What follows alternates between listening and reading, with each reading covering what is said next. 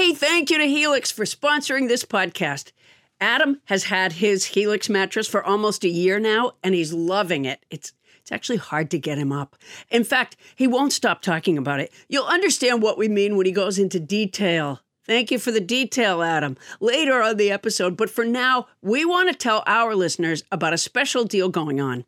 Our Sleepy Time Pal Helix is offering up to 30% off all mattress orders and as if that's not enough, two free pillows for our listeners. Go to helixsleep.com slash Paula. That's helixsleep.com slash Paula. This is their best offer yet, and I'll bet it won't last long. With Helix, better sleep starts now. Avenue.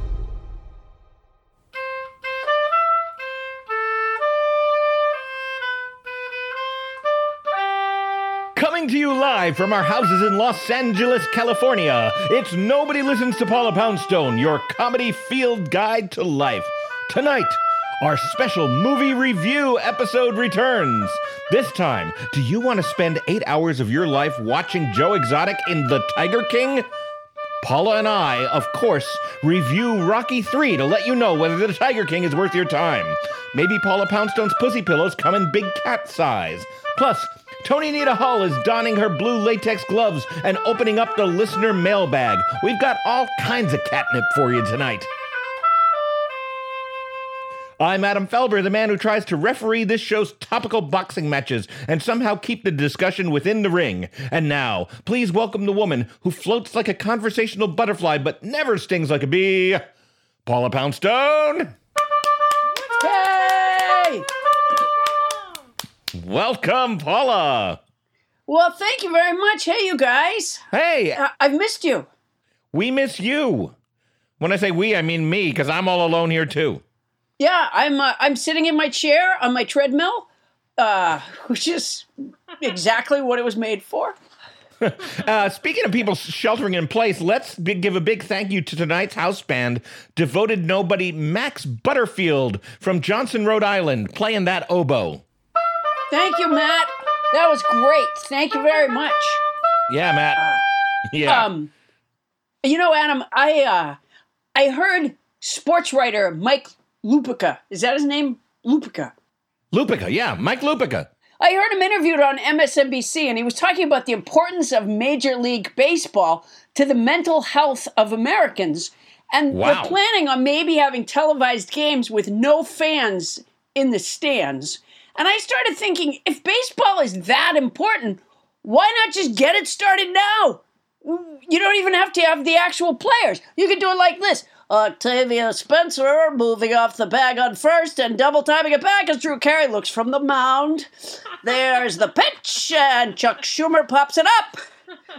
Rachel Ray makes the catch in the outfield, throws to second base woman Lizzo. Octavia Spencer slides into second, cleats blazing, and she is safe. You know, what is this? If it's affecting America's mental health, for heaven's sakes, just bring it back. Like, there's a swing and a miss to retire Clarence Thomas, and he did not like that call. He's arguing with the umpire. Two decades on the Supreme Court, the guy has barely said a word, but get him on the phone or in a baseball game and he won't shut up. Emma Stone in the on deck circle. You know, Adam, I just never liked the way she looks. She always looks like she's about to cry. What did Tom Hanks say? There's no crying in baseball. Wasn't that what he said? Emma Stone on second. How'd she make it to second so quickly? I don't. I got distracted. I, I got distracted. I looked over. She was on second. Oh, that's you know that that's my favorite kind of baseball announcing. I, I used to love that when Phil Rizzuto would go like, "Oh, and a happy birthday to Lottie Henderson from Queens." Oh yeah. Oh, and it looks like there was a home run while I was talking. You know, it's a slow game and it's easy to It's get distracted. Looks game. like the Connecticut Dingleballs are bringing in a pitcher to replace Bryan Cranston. You know, Adam, Paula Poundstone has reached out to him on Twitter multiple times trying to get him on this podcast. That's Yeah, right. that's right. He He's famously known as a famous, uh, famously friendly actor, but uh, Paula Poundstone has been striking out, to use a baseball term, constantly with Bryan Cranston. He just won't do it. Just like he won't pitch another ball in this game. And in comes number nine, Val Demings, to pitch for the Connecticut Dingle Balls. Number nine, Val Demings, facing off against number 27, Barbra Streisand. Val Interesting Demings. statistic here. Dan, the Dennings is uh he's batting uh 237 with runners in scoring position on Thursdays, but on Fridays he's a completely different story, batting 322. Oh, there's a lot of twists and turns in a game like this. A lot of twists and turns. Val Demings, by the way, did a fabulous job in the Trump impeachment hearings. And of course, Barbra Streisand, who will always be funny girl to me. What a fabulous job she did in that movie so long ago. Uh, I that's great. swear. I mean, she was great in Funny Girl. We all loved her in Funny Girl, but I gotta tell you, Paula, she cannot hit the curve.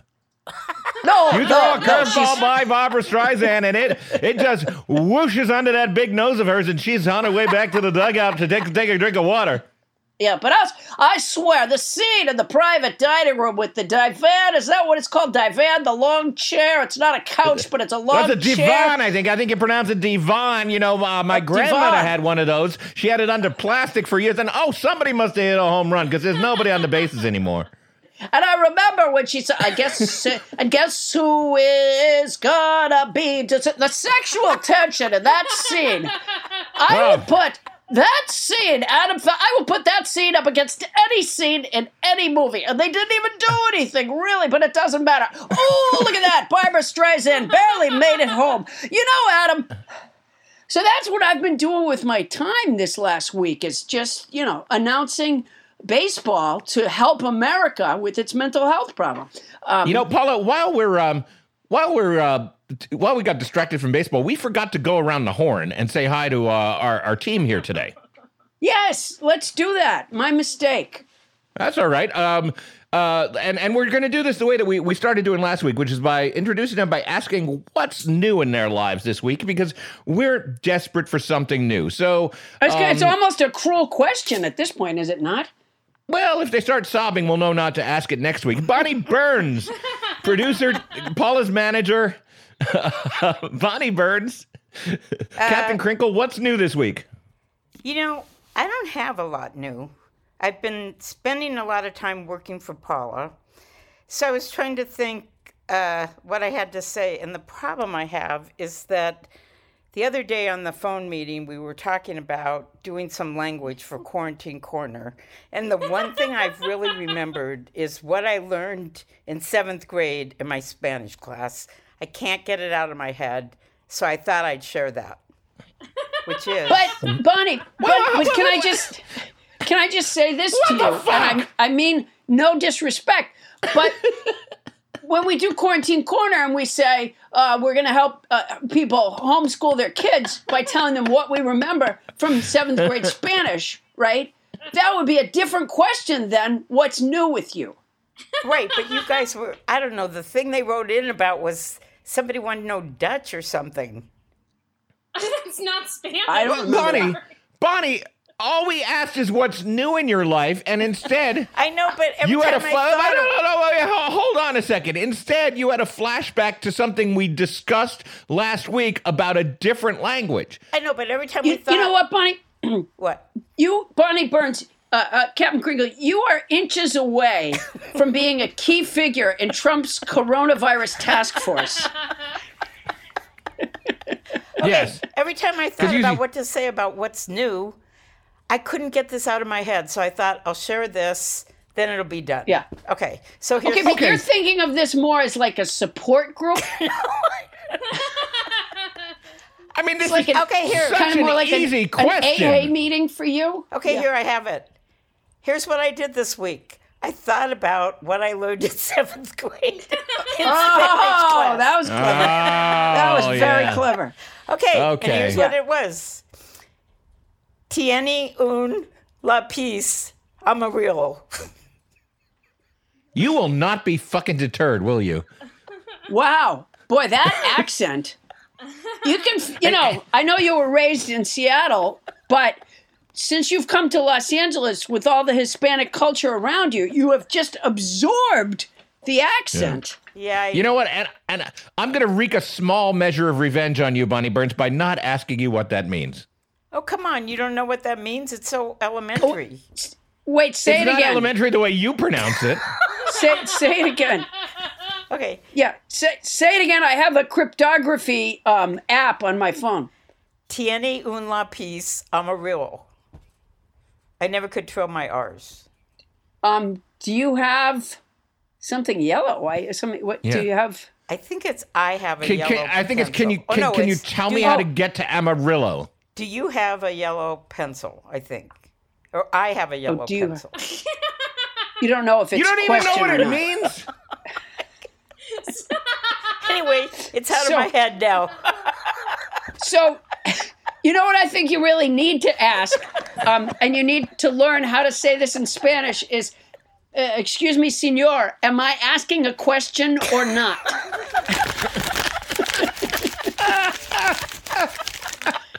I say frankly, the UN, in, I mean, I'm really hoping that Joe Biden wins um, the election in November. Um, but I see you absolutely as an ambassador or, or UN official of some Yeah. sort.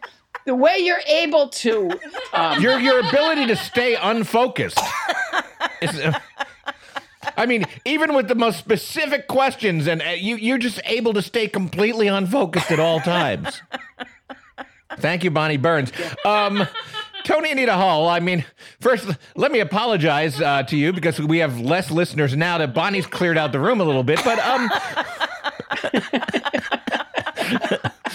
but for the remaining listeners, why don't you tell us um, what's new with you this week?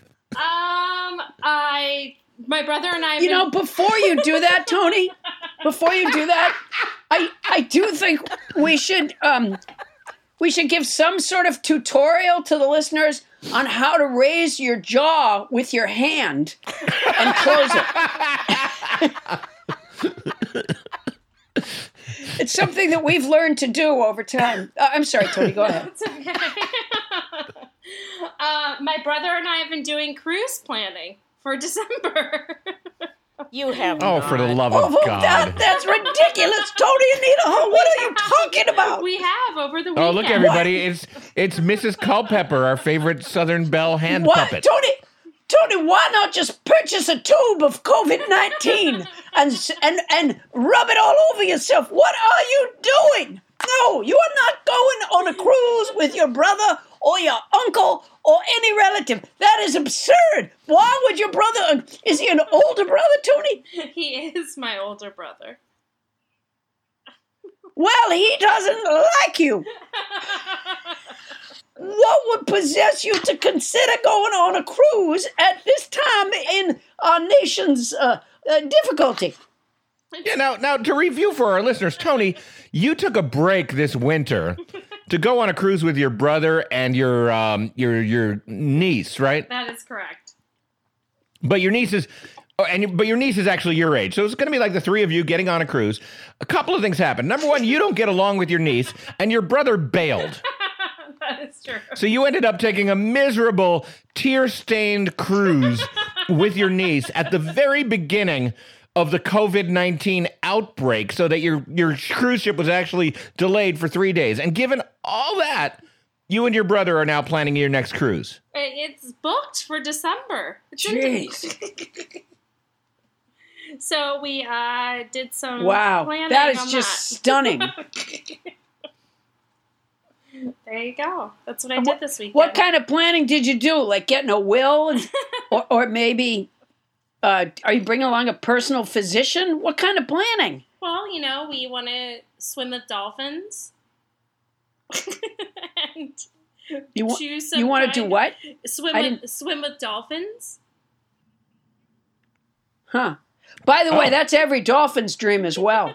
A lot of times, when a dolphin turns 50 and its kids come to it and say, Well, what would you like to do for your 50th birthday? They'll say, Swim with some Americans that might have COVID 19.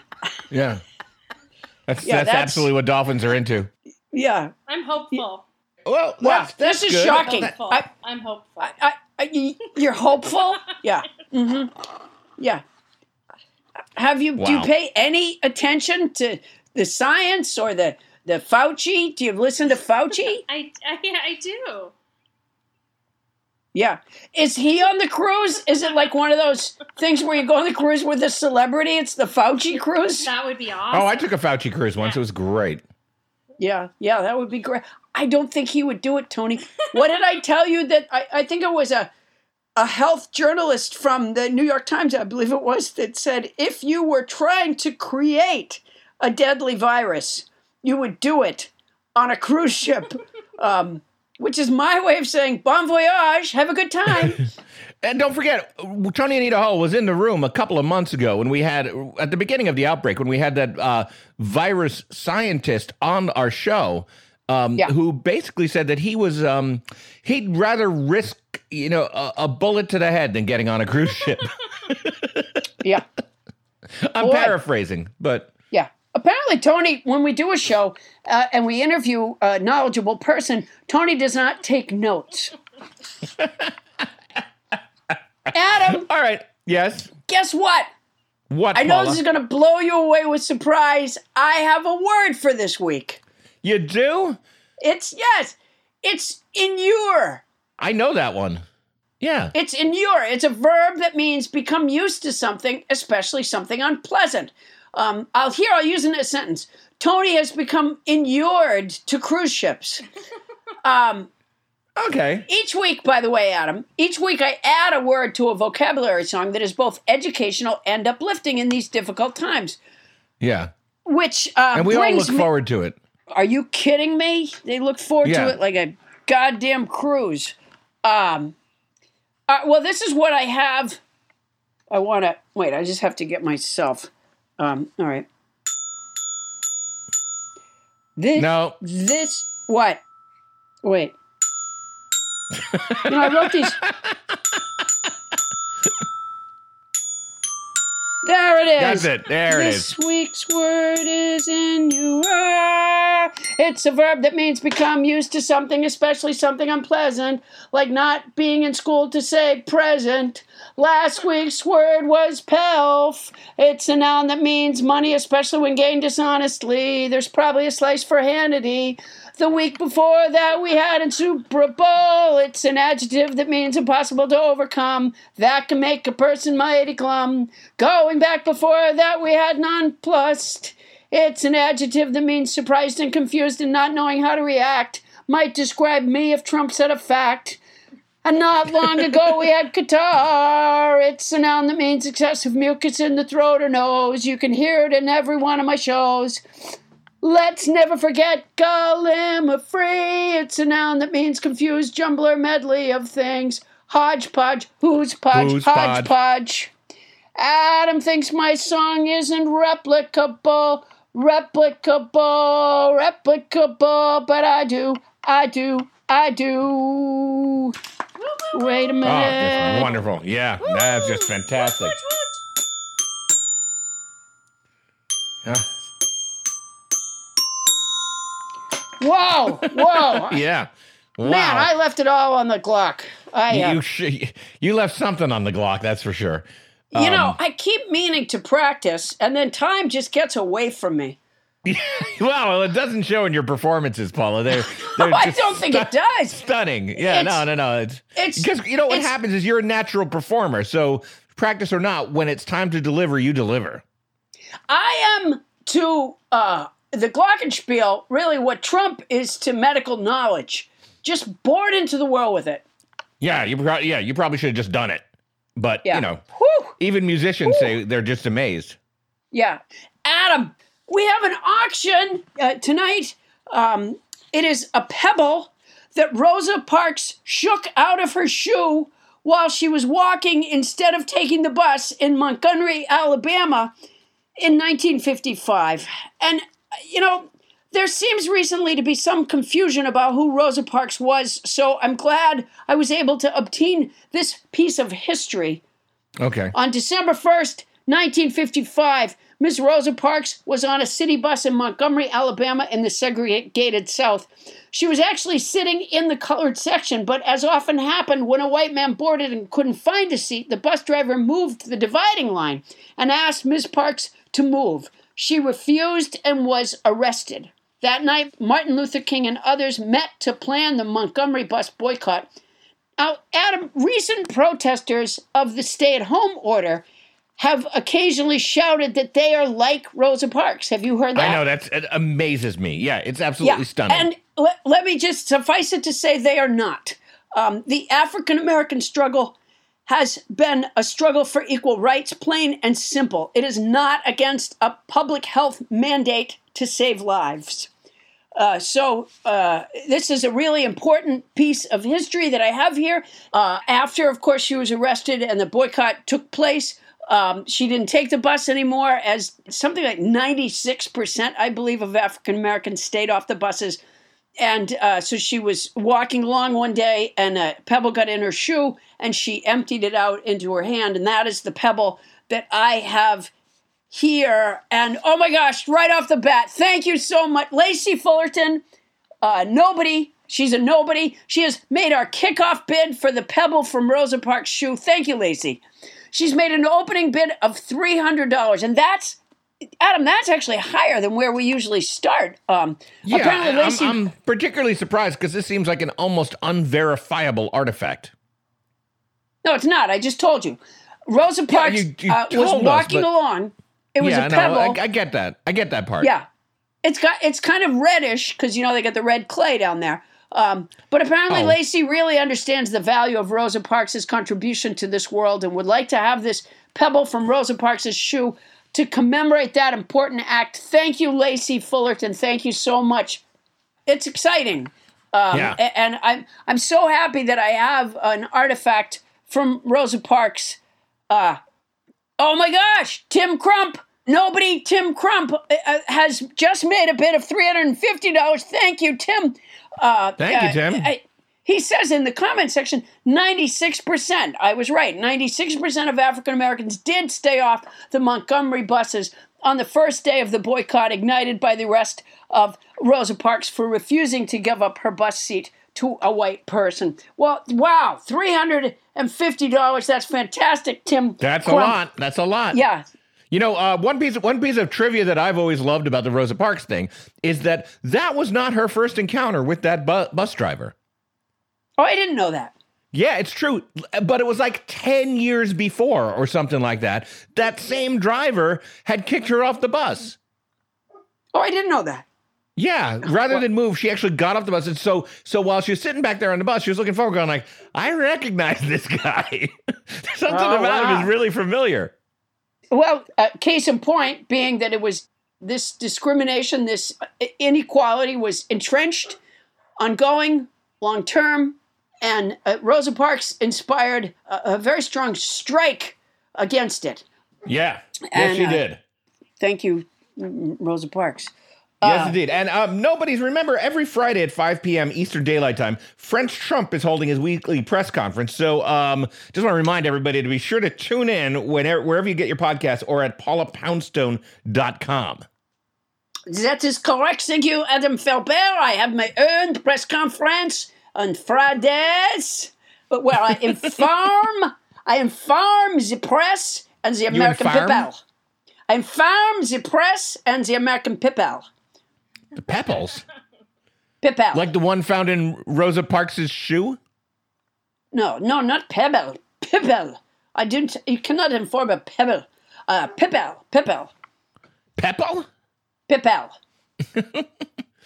Coming up, George Bernard Shaw said, When a man wants to murder a tiger, he calls it sport. When a tiger wants to murder him, it's called ferocity. We'll explore the intersection of sports and ferocity when Paula and I review Rocky 3 to tell you if you need to see Tiger King. That's coming up when we return on Nobody Listens to Paula Poundstone.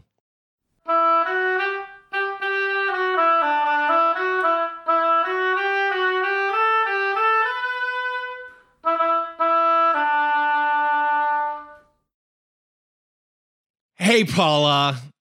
You know, every once in a while we get a new advertiser that I get super excited about. And I have to say, just because of the circumstances of my life, right now I'm really excited about our new advertiser, Quince of Quince.com, the clothing provider.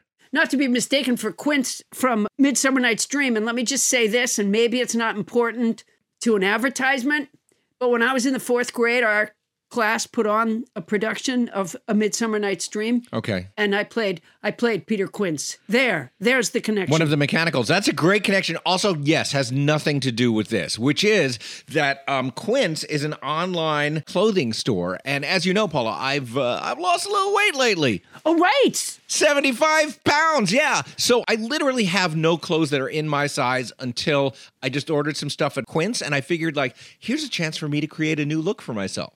A whole new image. And how's it going? Not bad. I mean, the clothes are fantastic. I know that you ordered some too. What I got is I got Yes. the Comfort Stretch Traveler five pocket pants.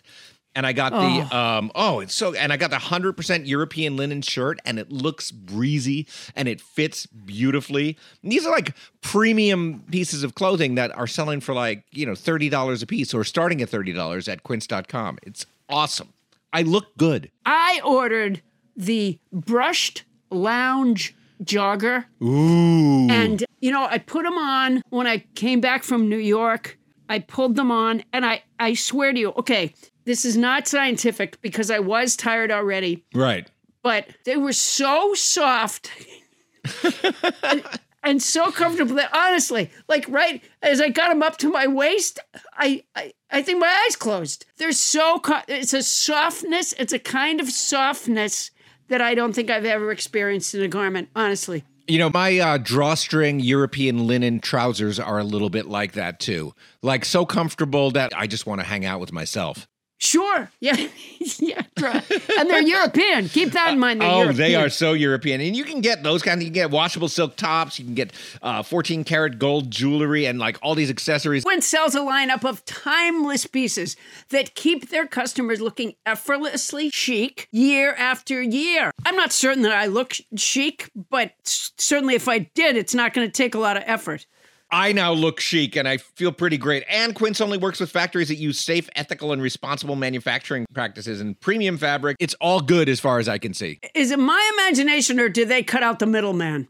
They cut out the middleman, Paula Poundstone. I love it when they cut out the middleman. That's the thing. They cut out the middleman. That's fantastic. So be like me and Paula. Get warm weather ready with Quince. Go to quince.com slash nobody for free shipping on your order and a 365 day returns. That's Q-U-I-N-C-E dot com slash nobody to get free shipping and 365 day returns. Quince.com slash nobody. And honestly, I look fantastic. Paula, you won't be able to keep your hands off me. Oh, I can't wait. And don't think that if you had to return something, don't think you're sending it to a middleman because they cut out the middleman. They cut out the middleman. That's quince.com slash nobody. And if you're going to do it anyway, Use our code. Hey, Paula, it's been almost a year now since I got my Helix mattress. And as you remember, there was some drama surrounding Helix mattresses because Oh, when oh my Helix gosh. first sponsored us, Bonnie took the mattress and Yeah. she's been loving it. But finally, I got my chance to get a Helix mattress and I sleep so well. I mean, the family bed is where we all gather. We watch movies in, in our room occasionally and everybody just piles on it and it it's comfy. And yet, when one person hops on, the other half of the mattress doesn't fly up. I'm a fan. Well, you know, Adam, everybody is unique and everyone sleeps differently. That's why Helix has several different mattress models to choose from, each designed for specific sleep positions and feel preferences. Models with memory foam layers to provide optimal pressure relief if you sleep on your side. Models with a more responsive foam to cradle your body for essential support in stomach and back sleeping positions plus enhanced cooling features to keep you from overheating at night. And if your spine needs some extra TLC, they got you. Every Helix mattress has a hybrid design combining individually wrapped steel coils in the base with premium foam layers on top. It is the perfect combination of comfort and support. I agree with that last bit. I don't get all the technical stuff about the mattress, but it is soft and supportive. Helix offers 20 unique mattresses the award winning Luxe, which I got, and ultra premium elite collections, the Helix Plus, a mattress designed for big and tall sleepers, and the Helix Kids mattress designed for growing bodies and endorsed by child sleep experts. And my daughter now wants one. So, How will you know which Helix mattress works best for you and your body? You go to their website, take the Helix sleep quiz, and you find your perfect mattress match in under two minutes. You know, when you said you can't follow all the technical stuff, it's really not that technical. You know, uh, no matter what way you sleep, they have a mattress that will support and comfort you. How hard is that? Uh, you know, when you say it that way, it seems a lot simpler. I take it back. That's my boner. And your personalized mattress is shipped straight to your door, free of charge. And Helix knows there's no better way to test out a new mattress than by sleeping on it in your own home. That's why they offer a 100 night trial and a 10 to 15 year warranty to try out your new Helix mattress. Well, I like that there's a warranty, but they can pry that mattress with my cold, dead hands. I took the sleep quiz. I was matched with the Helix Midnight Luxe. I got the Luxe, and I love it. It is such an upgrade from my old mattress. You know, I think Bonnie got the Midnight Luxe She did. too. Yeah. You're not here. Don't want to take Adam's word for it? Well, you got Bonnie's word. Helix has been awarded the number one mattress picked by GQ and Wired magazine. It's even recommended by multiple leading chiropractors and doctors of sleep medicine as a go to solution for improving your sleep. Your sleepy time pal Helix is offering up to 30% off all mattress orders and two free pillows for our listeners. That's a lot, and it's already not that expensive a mattress. Go to helixsleep.com slash Paula. That's helixsleep.com slash Paula. This is their best offer yet. It's fantastic. It won't last long. With Helix, better sleep starts now. Well, not right now. And if you're going to get it anyway, Use our code.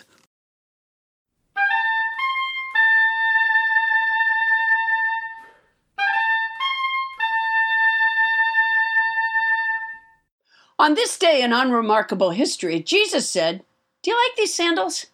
I think they're kind of kicky.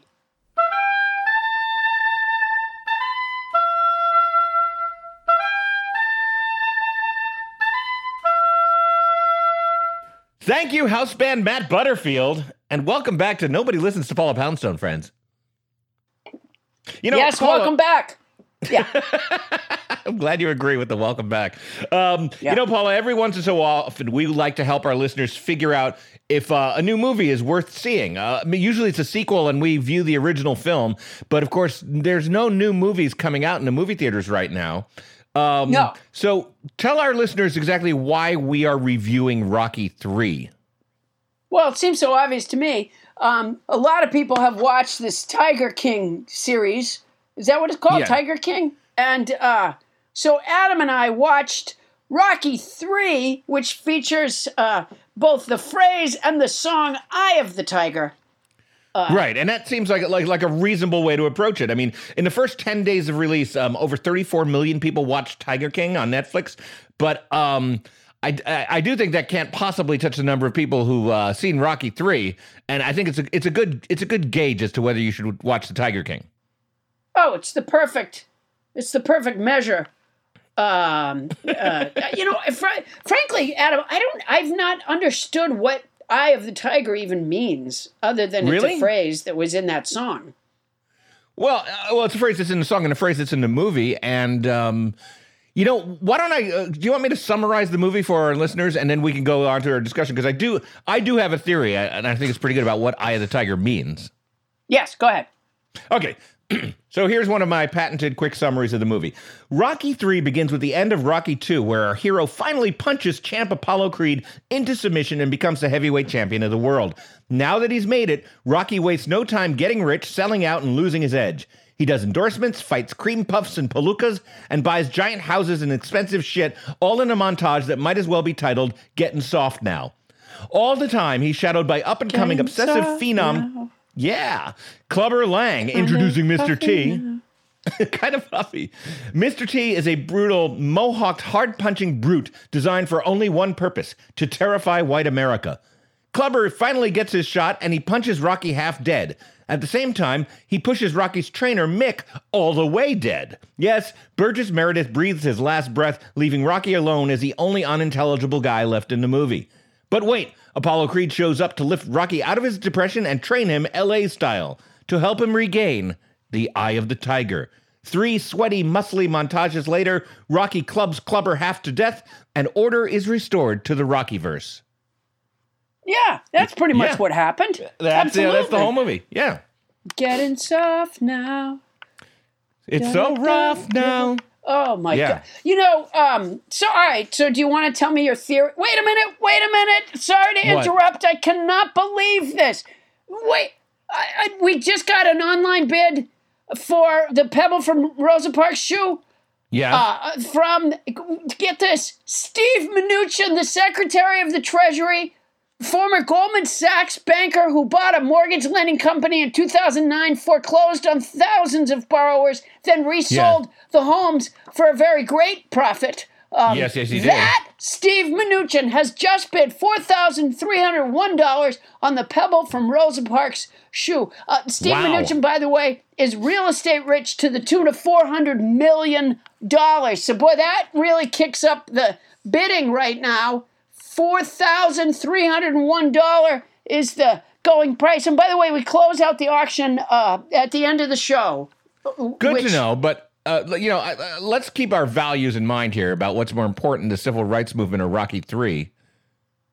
My mistake. Um, let's just start at the beginning. One of the things I was surprised about was that Adrian, who is now Rocky's wife, Mrs. and- Balboa. was estranged uh, when I last saw Rocky. She was estranged from Paulie, who was um, abusive to her in every way. And now they seem to have worked things out. It's a, the, the theme of Rocky 3 was a, a lot of healing. The names were were very weird, I thought. Uh, he fought a guy at one point named Big Yank. Yeah, Big Yank Ball. Wasn't that the guy's name? Big Yank, Big Yank Ball. balls or something like that. Yeah, and and and Yeah. also he uh he did a charity match where he fights a a professional wrestler named Thunder Lips. Now, the Yeah, important, Thun- interesting thing, detail about this is that was the film debut and the beginning of superstardom for professional wrestler Hulk Hogan, playing uh, Thunder Yeah. Lips. So this movie introduced both Hulk Hogan and Mr. T. Basically, this movie created the '80s. You know, this movie is unforgivable, at least for those two reasons. Um, when they were showing sort of Rocky going soft with all the richness and the fame, uh, one of the things they showed was that he was on the Muppets, and Yes. you know that's a that's a clear indication of a boxer losing his edge. Yeah, when You know, he's on the of all- Muppet Show. Right, fighting a wrestler, but also just being on the Muppets, and and you could tell because at one point, um, Kermit like pushed him, and he staggered back, and Oh, you know, yeah. so so Clubber Lang, who is the um, Mr. T character, has been fighting his way up the hierarchy of, of fights, but he can't become the champ unless Rocky agrees to fight him. And so, you know, they show all these different fights with Clubber Lang uh, fighting, and then they were revealing a statue to Rocky in Philadelphia. The unveiling And, of the uh, famous Rocky statue on the steps there. Yeah, and then Clubber Lang showed up at that event and called Rocky out. Uh, and Mick was at the event. The manager was at the event. And by the way, Right. Mick has so much in common with my manager, uh, Bonnie Burns. Um, oh yeah, yeah. Uh, because because you half the time you have no idea what he's saying. Yeah, yeah. Well, many times in the film, Rocky would say like, "Mick, how you doing?" And Mick would begin talk about his seventh grade Spanish knowledge. Ah, Rock, I gotta tell you here. You, you gotta learn to conjugate your verbs. If you're not conjugating your verbs in Spanish, this guy will knock you to tomorrow. Yeah, Rock, Rock, do you have a yellow pencil? That's what I want to know. Do you have a yellow pencil? Rock, let me tell you something. If you don't know how to ask for a yellow pencil, you're not gonna have nothing. I, I thought that it it seemed that they made a lot of the movie up on the fly a little bit. Uh, uh, It by the really way, it was, lazily scripted. it was written by Sylvester Stallone, but Mick seemed to find out about the bout. Like he appeared not to know that Rocky had agreed to fight this guy. Yeah. Well, Um, Rocky gets goaded into fighting this guy because Mr. T starts looking at Adrian and going, "Hey, lady, why don't you come over to my place later? I'll show you what a real man is like." Oh yeah, exactly. And then yeah. Rocky goes from retiring to going like, "I'll give you a fight if you want to fight." And then they go to this scene in Mick's room, and Mick apparently lives with uh, Rocky and uh, Adrian. Yes, he They lives go in to the this scene giant in house. Mick's room. Here's what I want to know: Why is Mick's room pink? I couldn't tell either. It was a weird thing. Uh, you know, I, I you could have had any room, but like they put Mick in this like pink room with a canopy bed and stuff. Yeah, it was kind of. It was not really the Mick we used to know. No, but, but you know what? That's kind of a theme because Mick surprises us in a couple of ways in this movie. Uh, unsurprisingly, he has something like seven heart attacks before he finally dies, and nobody seems to really notice. During one of Rocky's fights, Mick clearly has a heart attack, and everybody's like, "Are you okay, Mick?" And he's like, Oh, yeah, it's nothing. It's just one of those times when your heart stops beating for 15 seconds, you know? I just gotta walk it off. So in any case, so he's in that room, I guess because Rocky thinks he's a Holly Hobbie fan. And the other big surprise for me is that Mick, played by Burgess Meredith, after he dies, turns out to be Jewish. That surprised me as well. I, was I- I- really surprising. I mean, I, it never occurred to me to think about the religious beliefs of Mick, the manager of Rocky. I just assumed he had none. Uh, you would just think that an actor of British descent playing a guy named Mick was probably an Irishman. Uh, well, by the way, his name was Mickey Goldmill. I, I, I never even knew his last name. It was just Mick. It was Mick. But there was that, you know, there was that scene, I think it was in Rocky 2, where he says in a kind of a quiet moment with Rocky, he goes, Rock, you know what I want? A pink bedroom. I want, could I have strawberry shortcake? Could I have a strawberry shortcake doll? I'd like that. That's right. That's right before Rocky goes, Hey, Mick, you want some bacon? And he goes, I don't want no bacon. Don't bring that around here. So there were clues everywhere. There, Uh, yeah, how can we have missed that? Um, you know, know. it wasn't a very realistic uh, movie. no. Um, Mr. T, the uh, Clubber Lang, Clubber Lang. character, Yeah, sure. Sure. um, had uh, you know he looked like how you remember Mr. T looking. He had these big, huge, dangly earrings and the mohawk hairstyle. If it had been a realistic film, Mr. T would have caught his earrings on so many things. You know, just like while walking down the aisle of the fight and stuff, they just would have hooked onto a chair I, and I'm just ripped his amazed earlobe that off. of all the ridiculousness in that movie, that was the deal breaker for you. Now, okay, doesn't Apollo Creed, when he shows up to coach Rocky on how to, uh, How to get back the eye of the tiger? Yeah.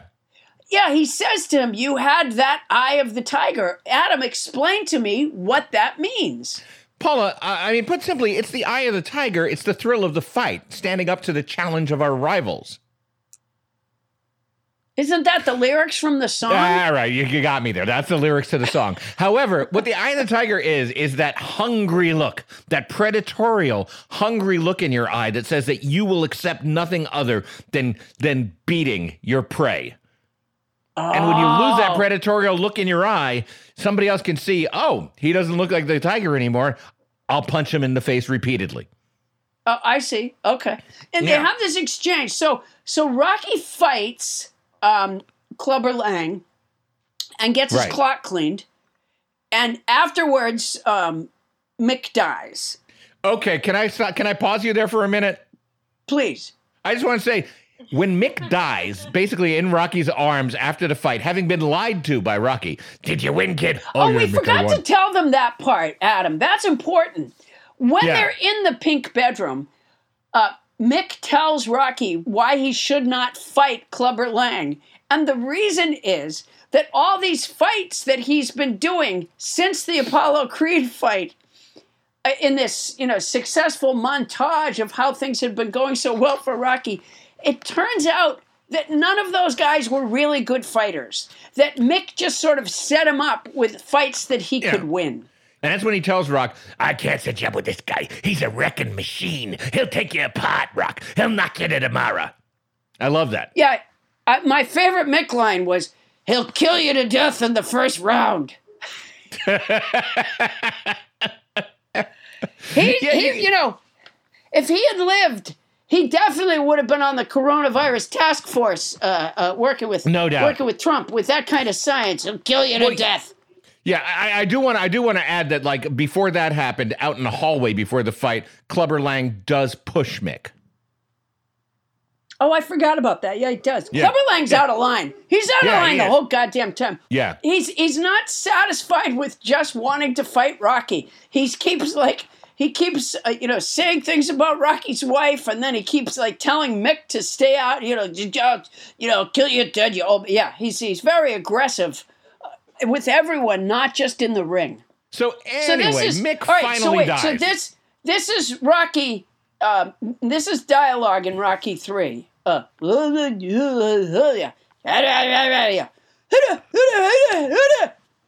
that's that was Yeah. dialogue. And then and then and then I want to I want to play us some actual dialogue. This is after Mick finally kicks the bucket. Rocky um Rocky's not happy about the fact that Mick dies. Um and and he expresses himself thusly.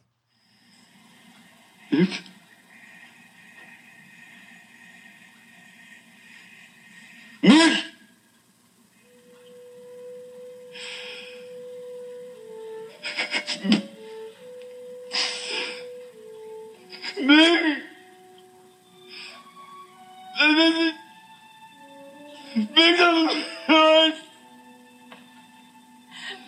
I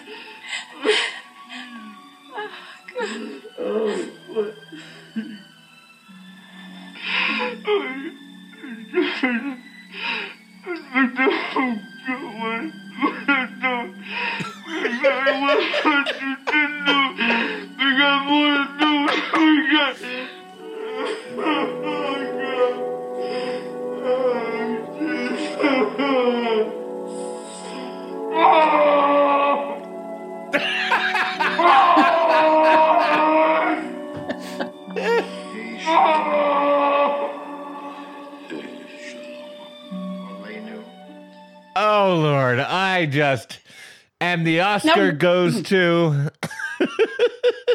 you know what?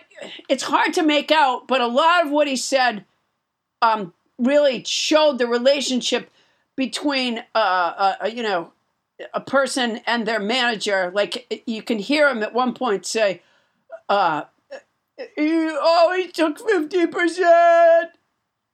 what?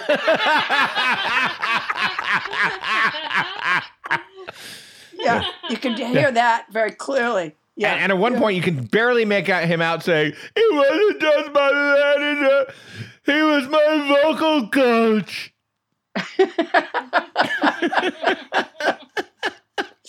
my dialogue coach, and now he's gone. yeah, I, I have to say that when I was Yeah. watching Rocky Three here in my dwelling by myself, I found it a very moving scene. That when Rocky was unhappy. I did too, and and I watched it with my whole family because I was like, you know, we're watching a movie, and me and Aunt Paula are going to be reviewing it. Does anybody want to watch Rocky Three? My kids had never seen Rocky One or Two. I just explained it to them very quickly. Um, my whole family loved that movie. They found it completely predictable, but like the they were cheering Rocky on. They were scared of Clubber Lang. They they they loved Apollo Creed. They were sad for Mick. It was like it was great. It absolutely worked on them. Clubber Lang. Club Clubber Lang. Okay, it's it's uh rock. Top it high. Hit him up high. Howdy. That's the vocals. That's Well, yeah, and and you know, iconically, that's not only the first appearance of Mr. T in in, in popular entertainment, but it's the beginning of I Pity the Fool. I pity the fool. Yeah, Uh, all right, so Apollo Creed um, steps into the picture after Mick is dead and, and Rocky has been dethroned. Right. Former champion Ro- Apollo Creed, played by Carl Weathers, and I think possibly the most interesting character that S- Stallone ever created. I really love Apollo Creed. So Apollo Creed takes Rocky and Adrian, who, by the way, has mysteriously got now a Princess Leia hairstyle. And has decided that she's basically not going to talk anymore. Well, that's probably for the best. Uh, y- you know, they. Oh, and they all go to Los Angeles. You know, they leave Philadelphia. They go to Los Angeles um, to train where Apollo Creed uh, came up in, to train in his gym. Yeah. And this is where the film begins trying to do a racial healing thing. And I think it does was- a, a great job. I, you know, I'd, I'd put it way No, up there, I- but go ahead. I think it was a bit of a reach uh, for, for Rocky. Yeah. Uh, so what they do is Paulie is an accepting of of black people, and uh, yes. He's openly disdainful of the boxing gym that he has walked into. yeah, exactly. We didn't know this about him before. This is something that just all of a sudden came up. Uh, so they go into this gym, and Paulie is is saying, you know, things to uh, just sort of to nobody really about how he doesn't like this, and uh, and uh, not anything that we knew about Paulie in the past. What makes him feel superior is really hard to uh, figure out. Uh, I find um, that to be but- startlingly accurate of actual real life racists. A lot of them, Well, it's well, really that's hard to true, figure yeah. out, you know, why in the world they would feel superior to anybody. And Paulie yeah, is the no, embodiment of that. He's like this, true. this, this dirty, disgusting, abusive, drunken guy who's like, I don't know about these people. Eh, yeah, yeah. So Rocky is now talked into training in Los Angeles, and and he has to win because he needs the money to keep Adrian in mascara. And you've she seen is that wearing a lot of mascara now. tremendous amount of mascara. There was one scene where she could barely stand up because her face was that heavy. She was more Um, lashed than woman at one point. So Apollo Creed keeps trying to train Rocky, and the training isn't going well at all. As if Rocky had never had any skills whatsoever. He can't, you know, he can't be up on his toes. He's not fast. He can't, you know, they keep trying to teach him like he's a dancer, and they're like, you know, oh my gosh, he's a white guy. He can't But dance. You know what? That, that- I actually buy that part because in the first two Rocky movies, one one thing they firmly established is Rocky's main strength was that you could punch him in the face an infinite number of times, and he would keep punching you in the face. And Apollo Creed was this flashy, dancy kind of like you know art of boxing kind of guy, and so uh, so that whole that whole deal was trying to teach Rocky to use his feet and become kind of a little more twinkle toey. I see. I guess I hadn't recognized that. Um, so now they have to go to that iconic spot off of the Pacific Coast Highway. I don't know what that thing is called. The the the what is the wooden thing called that goes out into the water? The water? Santa Monica Pier. no, it wasn't the pier. It's another thing. Okay. The dock. You know, they have to run at this place so they can get that iconic shot. Causeway. Ca- no, it's not a causeway. I can't think I'm of the just, I'm just of saying words of stuff that sticks out into the ocean. jetty. It's a jetty. So it might be a jetty. So uh, It's an isthmus. Apollo Creed is explaining why they're doing this. He says we've he says we've got to get some speed, and finally he says to him, "We've got to get a shot of you at that that iconic beach spot." Um, and they run, and Rocky is always behind Apollo Creed, and he keeps getting his ass kicked in these running things. And Apollo Creed's so frustrated with them. He's like, you know, what do you doing, man? What do you do? You know, what do you do? And finally, they go away, and Adrian. Now, keep in mind, in Rocky One, Adrian was Paulie's sister, lived in this dumpy apartment, worked at a pet store, barely spoke to the degree that there was speculation that she was um, Mentally uh, impaired. developmentally delayed, yeah. right? Uh, You know, wore big, thick glasses. And now Sure. uh, she's come to Los Angeles and she's a therapist and a life coach. Uh, she talks to Rocky and, and, and they do like a. Uh, like an encounter group with just two people. She's Yeah. like, "No, Rocky, what is it? What is it?" And finally, he says, "I'm afraid. I don't want to lose." I'm afraid I can't lose anything anymore. I'm scared. You dragged it out of me, all right? Adrian, I'm scared. It was very moving. It was very, Yeah. it was that was loved really it. good. By the way, that Yeah. was exactly what it sounded like. and she she basically says to him that uh he needs to go get his brains beaten out. Isn't it supposed to be? Isn't it the, the wife supposed to be saying, We have everything we need, Rocky? You could just go get a regular job right now, or I could go to work and we can keep the house and we can raise our son. But she's like, She's like, What do you mean you're scared? Get in there, get your ass kicked. Uh, yeah, it's, Oh. a, it's a really beautiful, it's a beautiful scene between the two of them. She says to him, Nothing is real if you don't believe in who you are, which we're still trying to unravel. I mean, the, the uh. riddle of Adrian is that throughout the Rocky movies, and, and Paula, I've seen all of them, is that throughout the Rocky movies, she alternates between screaming at him for wanting to fight again when it's risking his health and suddenly saying out of nowhere, you have to punch this guy a lot or else you're not a man anymore. Yeah, I She's think like a- the worst girlfriend ever, writ large. Yeah, I think there's probably another Rocky that we haven't seen where she does fuck Clubber Lang. I mean, here here's a little side note for fans is that in Rocky 2, I guess his health is in danger again and she convinces Rocky not to fight again. And then he decides to Oh. fight anyway and she's upset. And then like Yeah. Around the time of the birth of their first son, she goes into a coma. Oh, And I Rocky didn't know tr- that. And then while Rocky's training, she wakes up from the coma and she says, "Rocky, win." and then he goes, then he goes and beats up Apollo Creed. So like she's put him on this roller coaster before. Is my point. I hadn't seen that that one. That would make oh, Rock. this one make even less sense if I had seen it. Um, yeah, she really, she really goes on a roller coaster. What do you mean Yeah, you're she really scared? Get in there, get in there. Um, all right, so now after uh, Adrian gives him a talking to uh, at, at the uh, at the beach. Uh, he beats Apollo uh, in a race. They run into the water. Uh, they use the buddy system. Apollo's drowning. Rocky pulls him out, breathes life back into him. It's it's a beautiful scene. Um, yeah, extra stuff there, but okay. Right. So now they have, uh, you know, now, right, they've established that, you know, he's fitter than he's ever been. In fact, they kept saying the weights.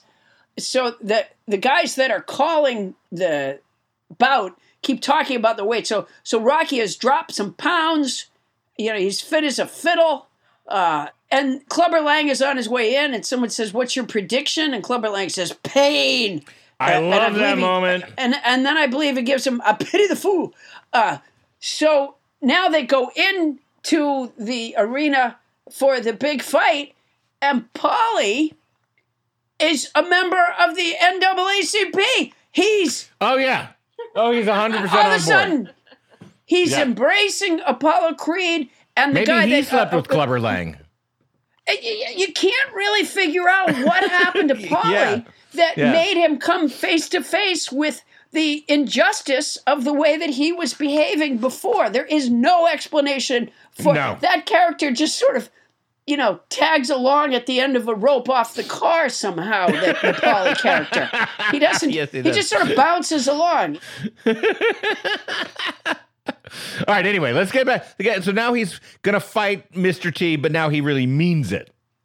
Yeah. Yeah. Before he was just kidding around, w- waiting around for his manager to die. But now, Now his manager's dead. He's got the eye of the tiger back. Here we go. yeah. Eye of the tiger. Um, yeah. So, of course, they get in the ring.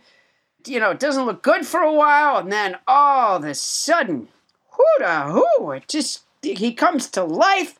Yeah. He's punchy, punchy, punchy.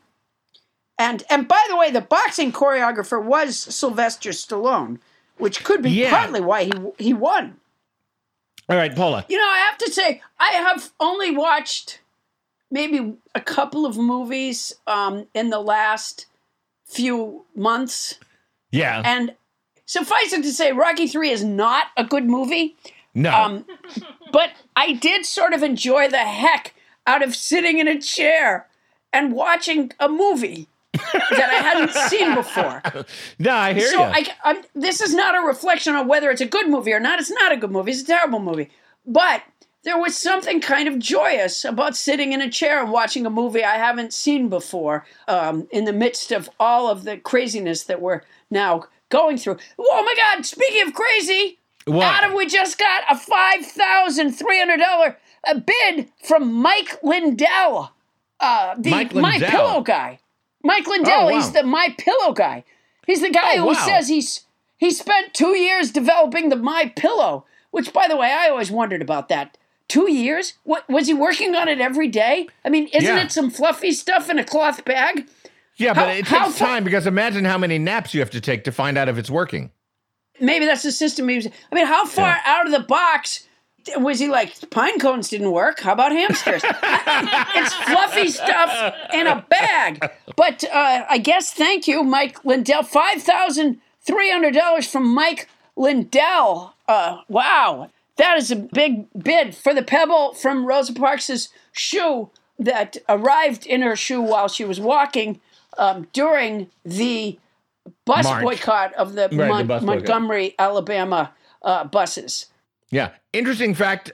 A lot of people think of Rosa Parks as this woman who just was just an ordinary apolitical woman who just lost her cool when she was asked to give up her seat. But she was actually a very, very active civil rights uh, person uh, for years before this moment happened. Yeah, I believe she was a member of the NAACP already, as was her husband. Um, and by the way, they left Montgomery because the backlash, um, even though it was obviously a highly successful boycott, in that the argument went uh, into the courts, and the and the courts ruled that indeed it was unconstitutional to segregate um, the bus seats in that way. Nonetheless, um, uh, the war w- remained very difficult for both she and her husband. She was fired from her job. He was harassed at his job. Yeah, Um, yeah. There were death threats and, of course, the bombing stuff that took place to the other members of their organization afterwards. And so they left and went up to uh, um, Detroit. Yeah, they moved to Detroit. Yes. Right, they left Montgomery and moved to Detroit, and that brings me to a very important point. So they moved to Detroit, and I have to ask you, Paula Poundstone, given your experience with Rocky Three, should our listeners watch The Tiger King? I, I see where those two things are connected. Uh, no, they should not watch The Tiger King. I would Oh, why say that? Rocky 3 was not good. They should find another movie that they've never seen before and watch that. Because, as I said, there was something exciting about watching a film I hadn't seen before. But uh, Rocky 3 uh, is not a balm for these days. A balm, B A L M. Like a tiger balm. Exactly. I Okay. have the tiger balm. Now, I got to say, having heard your opinion, I want to take your answer, but because I think you're right, but I already prepared my answer. My answer is, um, yeah, watch The Tiger King because I loved Rocky 3. You and I didn't love Rocky, Rocky 3 as a movie. I loved watching Rocky 3 with my family. So my, my You know- point is is that bad entertainment can still be very entertaining and I assume that that is uh, having watched the first two episodes of Tiger King that's what that is. It's it's it's bad but it's entertaining. Well, I still think we could aim a little higher. I don't like to think. I, I don't like the pandemic to be the Trojan horse for uh, f- for for crap. Um, Oh, our, You know, our you- you society does not need more Trojan horses. No, uh, hold on, Adam, hold on. Tim Wait, what? Crump. Tim Crump is back. Nobody Tim Crump is back with another online bid for the pebble from Rosa Parks' shoe that she shook out of her shoe while walking during the Montgomery bus boycott that she inspired. Okay, so what did he He, bid? he has a he has a bid of six thousand dollars. Whoa. Yeah, That's th- a lot of money so for much. an unverified pebble. It is verified. I receive a lot of my commemorative items from, of course, uh, that company I told you about. Um, Don't ask acquisitions. Oh, don't ask acquisitions. Yes, they're very respectable company, despite their very unrespectable name.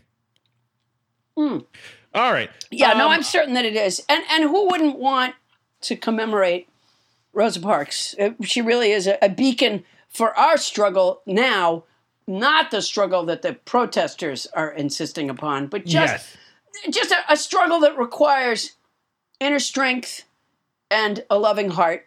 and you got to be a you got to be a fighter, uh, not not against one another, but against the virus here. Right, because this world will knock you to tomorrow. It'll kill you dead before the first round. It'll kill you dead. Kill And on that- Rock. We'll be back with more Nobody Listens to Paula Poundstone after this.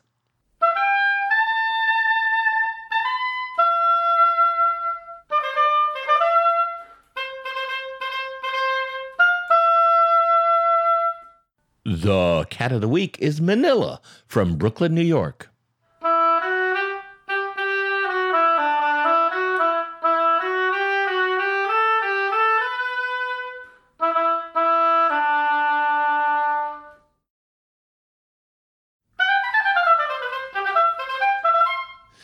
And we are back. Thank you, house band Matt Butterfield. That's some fine oboe blowing. Yeah, absolutely, Matt Butterfield. Thank you so much. This is fantastic. Really appreciate it. Yeah, and and all you nobodies, thanks so much. And remember, who knows how long this is going to go on, but if you want to step up and become our house band, you just let us know. Tony Anita Hall will hook you up. Now it's time, speaking of our listeners, to open the listener mailbag. Tony Anita Hall, oh, can I ask you to step into the room? I'm here. Okay, thank you, Tony. so, It's Tony, uh, mo- metaphorically, Tony. He meant it metaphorically. I had to mean it metaphorically because she's in a studio apartment, right? Yeah, Yes. yeah. She's been using her blender pencil sharpener. Um, that's another device that she's created uh, to use in her kitchen slash office. Absolutely. Hey, Tony, so uh, welcome. Thank you. Um, now I understand that you have some listener mail for us, and it's time for our special segment that we call "Hit Me Up, Matt Butterfield Mailbag." Mail, mailbag. Appar- Apparently, Matt switched to the Glock, and I'm okay with that. All right, Tony, come on, hit us up. Um, okay, so this is from Maureen Pease. Uh, hello, I know that this reference is an old episode, but Adam's Maine accent is about as good as Warwick's in the graveyard shift. Thanks for all the laughs. Wow. Now, I, I don't know that movie. Is it is it a movie? Graveyard I Shift? I don't know. Huh. Has anybody seen it? I think Maureen has made a film called Graveyard Shift, and she's just trying to promote it. It's it's quite possible. Maureen. congratulations on completing the film. But Paula, what I suspect is that I am once again in one of those situations where I don't know if I'm being complimented or insulted. that happens to me a lot. I, you know, I don't know if my Maine accent was good or bad. But it, Okay, it's mainly if, if taken from Can't Get There From Here and Pepperidge Farm remembers. Yeah, um, I'm going to assume that Warwick's accent wasn't that good in Graveyard Shift. All right, then fuck you, Maureen. How dare you? I was going to say th- thank you, Maureen. It, it was an old episode, you know. You know, we make them and we throw them aside, Maureen. We can't. We don't. We don't have time to tarry on Adam's bad accent in, in an old episode. Adam's bad accents. Well, it might. Well, it, that is not my strongest accent, so I'm guessing that you might be right, Paula. Let's move on. Tony Anita, and by the way, we love you, Maureen. Keep writing in. Tony Anita Hall, what's next? Hi, team at Nobody Listens to Paula Poundstone. I wanted to start off by saying I love the podcast.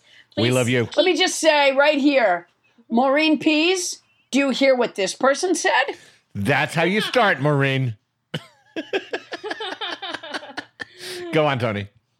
Please keep doing what you are doing. It's hilarious. I have absolutely nothing bad to say about it at all. Captain Crinkle is a bit much, and by that I mean she is completely crazy. I've yet to see. I've yet to see Thomas Coyne in Vermont, but I'm still looking. One thing I'm hearing is that Adam Felber is on every show. Wow, that's impressive. Thanks, Eben Gifford. Okay. Okay, go ahead, Paula. I, I think it might be Eben Gifford, maybe. Um, sorry. You are right. Adam Felber is on every show, and it is impressive. Uh, it's not the same as having your star on Hollywood Boulevard, but it's big. It's big. I th- I want to say that Eben has done the impossible here by uniting me with Bonnie Burns. But I'm not I think, crazy. Uh, yeah, I think Bonnie and I have common cause here. Is that Eben says he has absolutely nothing bad to say about it all, but he said. First, he breaks out that canard that Paula started. That the best thing you can say about me is that I'm on every show. But he also s- calls Captain Crinkle a bit much and completely crazy. Oh no! What I is think that about? I think Eben means that in a very playful way. Like, you know. Okay, because he didn't Yeah, say anything you- bad about you. well, no, but Yeah. Had Yeah. it also read, and Paula needs professional help, how would you then feel about the email? but that's not what they said, Adam. It was like completely crazy. He, like, he just like slagged me and Bonnie. no, it's no, it's like completely crazy. Like, oh my gosh, she's a riot. She's just crazy. That kind of crazy. Not like A bit much? not like she hears voices and you know. No, it's not like that. No, I think Okay, it's, now uh, I, I think, am I am going to a- now utter a phrase that I don't think has ever, ever been uttered in the English language. Bonnie Burns, what are your feelings about this? I know I, I feel very secure. I know I'm not crazy. How about a bit much? Wow. No, I don't think By I'm the a way, bit that's one of the much. first- I think I feel good. That's one of the first symptoms. I feel good. I think I All can right. be annoying at times. no. No, I, No, Paula, back me up. No. I think that's part of my job is to be annoying. No, no, No, come no, on. not at all.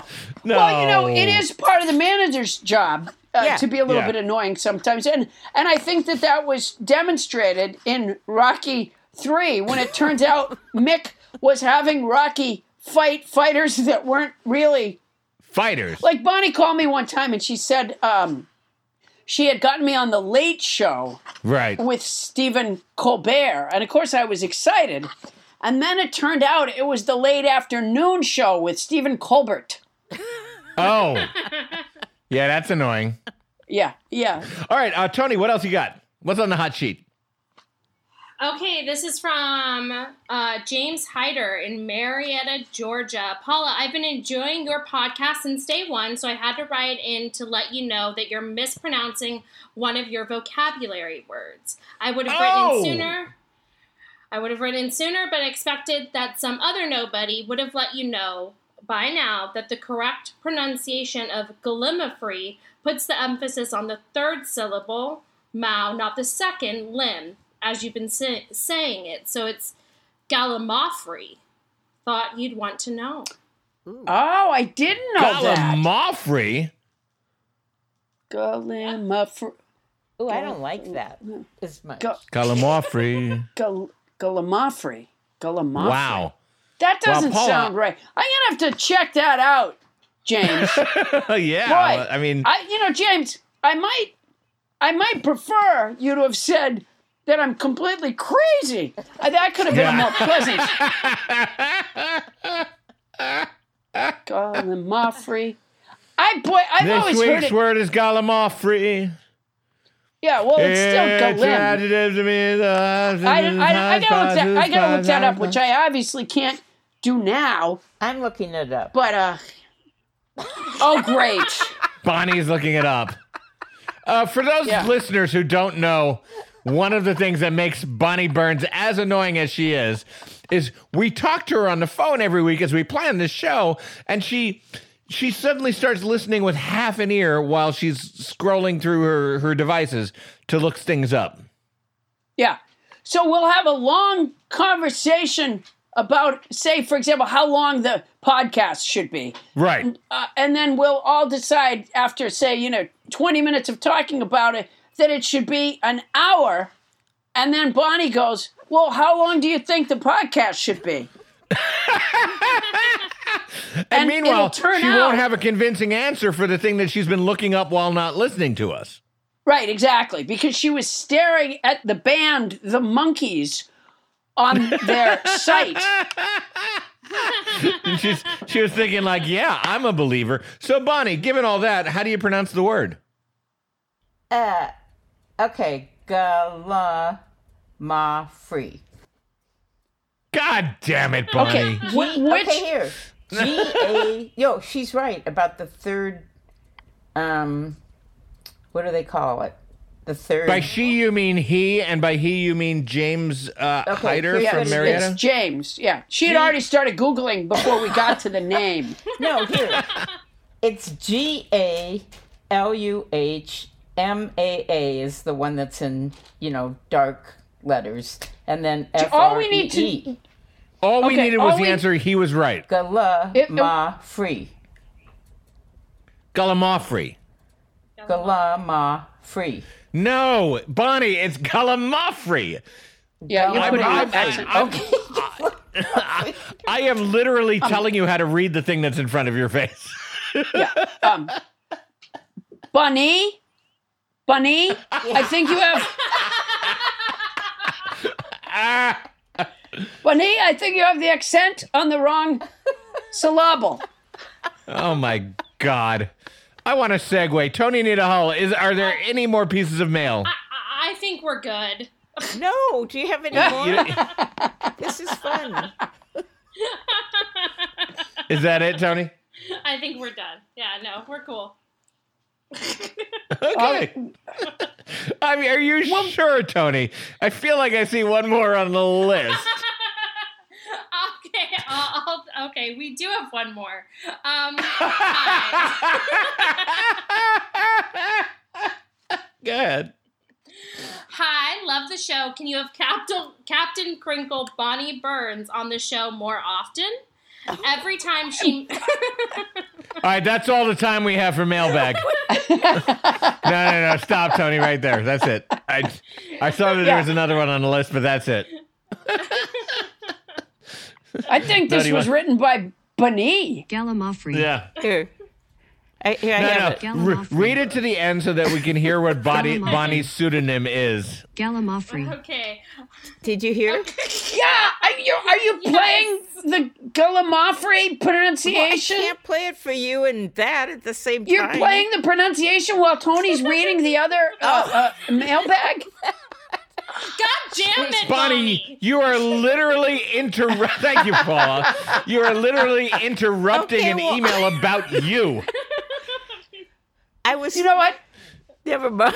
To- okay. Tony just Tony just said the classic "God damn it, Bonnie," which is actually Bonnie's ringtone. When when Bonnie's phone goes off, it goes "God damn it, Bonnie." Oh my God. I can't believe it's come to this. Okay. All right, go ahead, Tony. Go ahead, read it. Okay. Read, the- read, read the end of this. We want to know what Bonnie's fake name was at the end of this email. Yeah. Hi, love the show. Can you have Captain Crinkle Bonnie on the show more often? Every time she makes a crinkle, she cracks me up. When she read listener mail,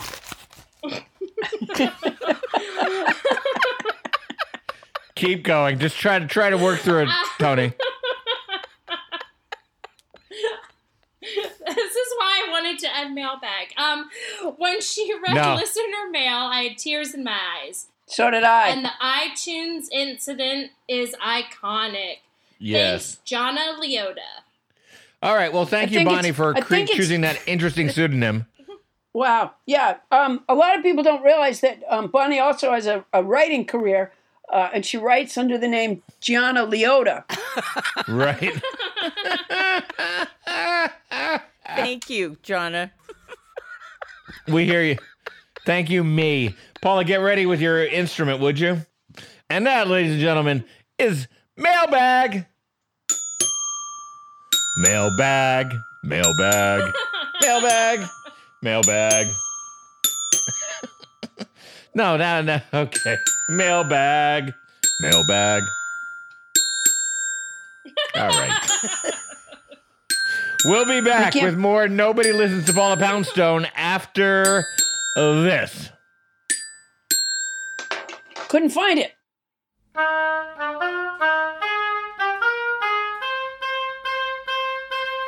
Fun fact if you drive south from Detroit, you'll actually be in Canada. And if you drive south from Canada these days, you're an idiot.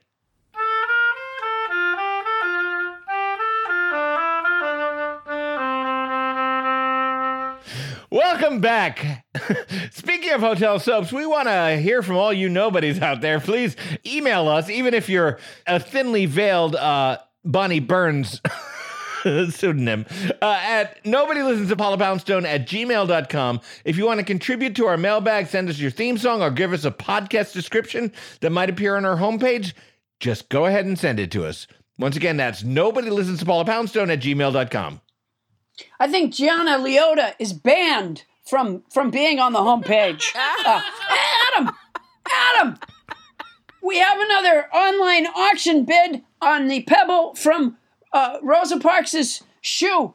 Again, Mike Lindell has shot back. That's the That's My Pillow guy, by the way. His company has an F from the Better Business Bureau because of a deceptive buy one, get one free offer. And Trump is encouraging him to run for governor of Minnesota. He hangs out at Mar a Lago, or he did. Um, now he's using his money to bid $6,002 on the pebble from Rosa Parks' shoe. Uh, uh, Wow. That that is boy. I, this guy just keeps at it. I I, I think he's going to end up. He might, but you know what, Yeah. Paula. Speaking speaking of pillows, while we try to process the fact that he might end up with this pebble, do you want to talk about your pillows? Yeah, it's a little it's a little depressing. He's a, he's a little creepy. What? I was asking if you wanted, although I'm hating the way I'm phrasing this. Do you want to talk about your pillows for a minute? I do. You know. Um, Okay. One of the things that's available at paulapoundstone.com, listeners, it's a, uh Poundstone pussy pillow. Uh, it's about a three inch by two inch rectangle pillow um, stuffed with fresh catnip. Um, it has a cat joke on one side, and on the other side, I'm happy to autograph it to your cat.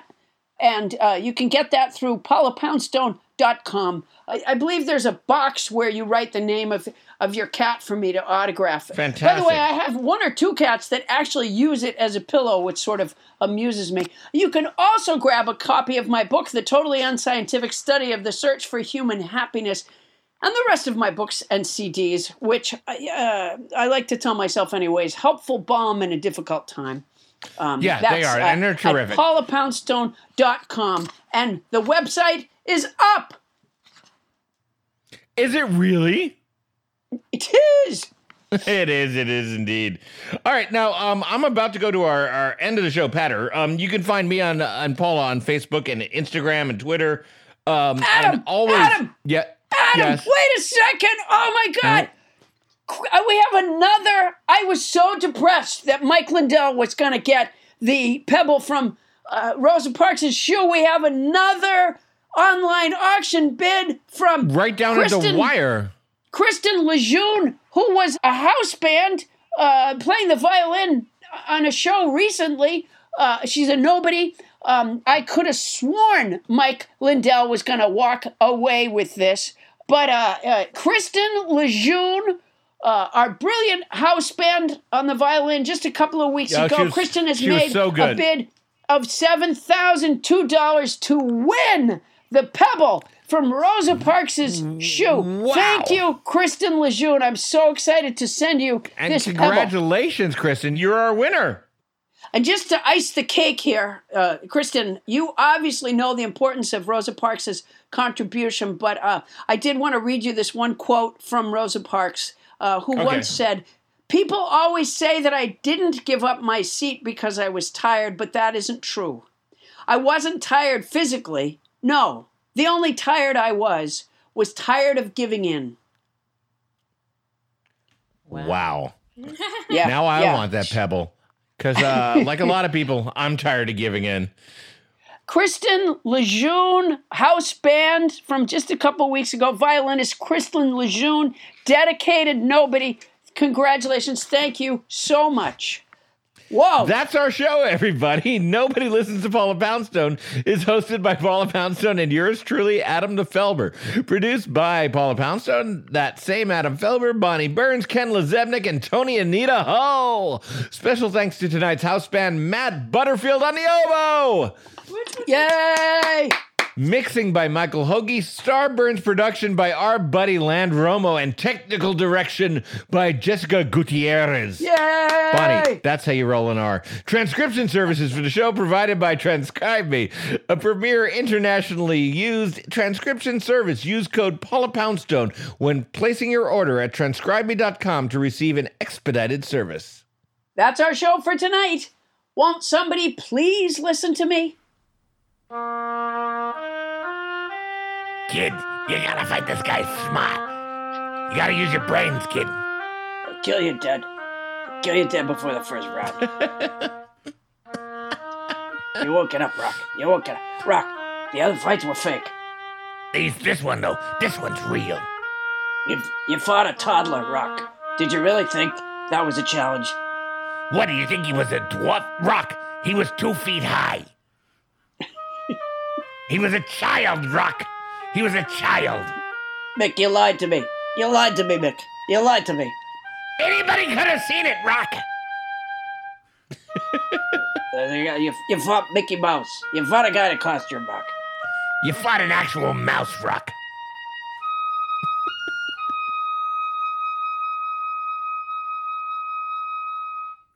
Starburns Audio, a podcast, a podcast network. Our kids have said to us since we moved to Minnesota, we are far more active than we've ever been anywhere else we've ever lived. Moving to Minnesota opened up a lot of doors for us. Just this overall sense of community, of values that, you know, Minnesotans have. It's a real accepting, loving community, especially with two young kids. See what makes Minnesota the star of the North. New residents share why they love calling it home at exploreminnesota.com slash live. Our kids have said to us since we moved to Minnesota, we are far more active than we've ever been anywhere else we've ever lived. Moving to Minnesota opened up a lot of doors for us. Just this overall sense of community, of values that, you know, Minnesotans have. It's a real accepting, loving community, especially with two young kids. See what makes Minnesota the star of the North. New residents share why they love calling it home at exploreminnesota.com slash live.